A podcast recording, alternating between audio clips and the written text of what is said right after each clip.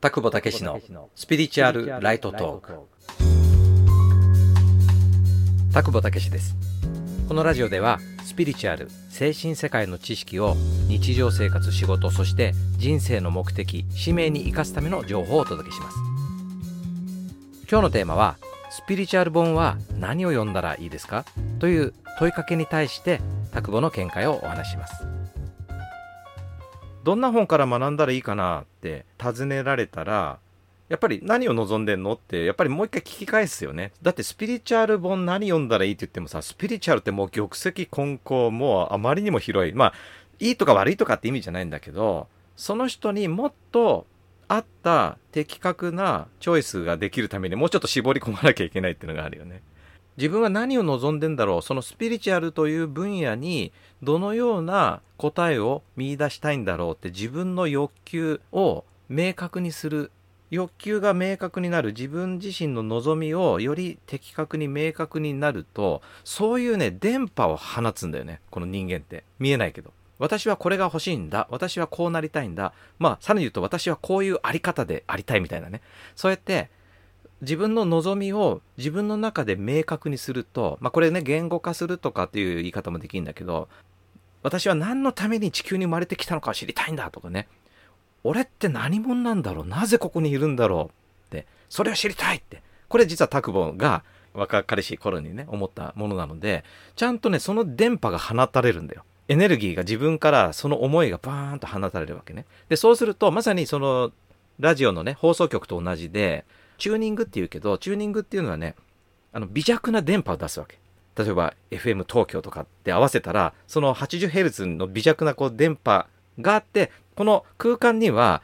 FM 東京だけじゃなくて JWAVE とか NHK とか、いろんな、例えば FM 放送でもね、流れてるわけじゃない。でも、ちょっとこっちから微弱な電波を出すと、その 80Hz と共鳴して、そしてそれが共振して、そしてそれをラジオの中で膨らませて、そして音が鳴るっていうね、すっごいざっくり言うとそんな仕組みなのね。まあ昔、タクバの無線機屋さんだったからさ、そういうこと、まあ無線の免許なんかもと持ってるんだけど、まあそういうことで詳しいんだけど、そうやって自分がどういうことを学びたいかとか、どうありたいのかとかっていう電波をパッと離すとね、それで、例えばだけどね、放っておいてもいいんだけど、もうちょっと具体的に言うと本屋さんに行く、もしくはなんか本の情報を得るとかね、人に聞くとか何でもいいんだけど、そういう風にやって探すのと、なんとなく何読んだらいいでしょうかねって、漠然として探すのでも全然キャッチの仕方が違うわけよ。どうありたいの？どうなりたいの？何を望むの？って。で、それを明確にする。自分はこういうものを望んでんだっていうことを意識して、まあちょっとしばらく様子見てないよみたいなね、そんなようなこともあるかな。例えば、じゃあ、田久保さんみたいなその心理ど真ん中のことの理解を深めたいですって、仮に尋ねられたら、もうその時点で田久保側から見ると、その人のあり方が本人にとっても明確なわけよ。ざっくりというよりも。うん。だとしたら、田久保だったら、この黎明というね、本はすごく縁を感じてて、その心理ど真ん中のね、非常にその誠実に緻密に、かつね、本質的なことがちゃんとこう、全部スピリチュアル分野に対して表現されてるから、タクバはすごくね、そういう意味で信頼してる本だよねって。で、そうすると、それは何が起きてるかというと、タクボが進めたというよりも、その人が心理ど真ん中の理解を深めたいんですっていう、その、さっき言った、まさに自分で電波を放ったから、本人が引き出したってことなんだよね、その情報ね。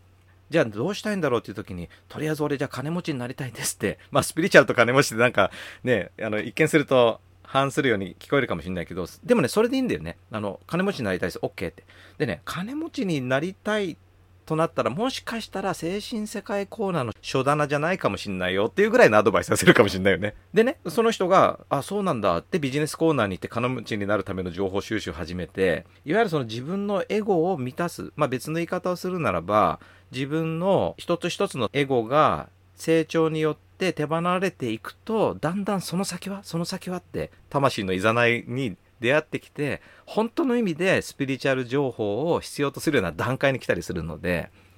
そこでね安易に「いやそうか」と「じゃあまず黎明読めよ」っていうのはねこれはね非常に危険なアドバイスになっちゃうんだよね。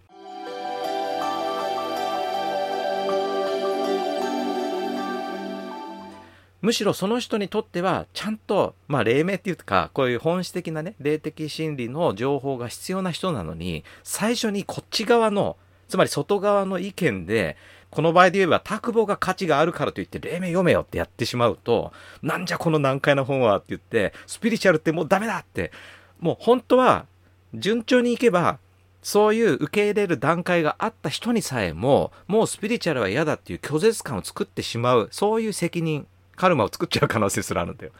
だからね、その人が欲しいもの、ね、あの、おもちゃ欲しがってる子供にね、そんなもんでいつまでも遊んでんじゃねえと、パソコンやれって、なんだこれってわかんないってなってしまったら一生パソコン使わなくなってしまうかもしれないよね。なんかそういう感じだよね。だからまあ外に答えはない。全部その人の内側にある望み方向性エネルギーに耳を傾けるような導きをしないとアドバイスを求められた方すらもいろんなまた課題を作っちゃう可能性があるのでね。そういうところ注意した方がいいかなって感じるよね。今日のお話は以上です。参考になりましたらいいねやコメントでお伝えください。またチャンネルのフォローもお願いします。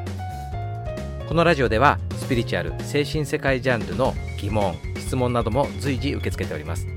また私がお伝えしている見えない世界の法則仕組み霊的真理を見出した自分探しの旅。またそのプロセスで見いだした本当の自分普遍意識を見つける方法はブログの記事や無料メールセミナーで公開しておりますのでご興味がありましたら概要欄からチェックしてみてください。それでは次回の放送をお楽しみに。ありがとうございました。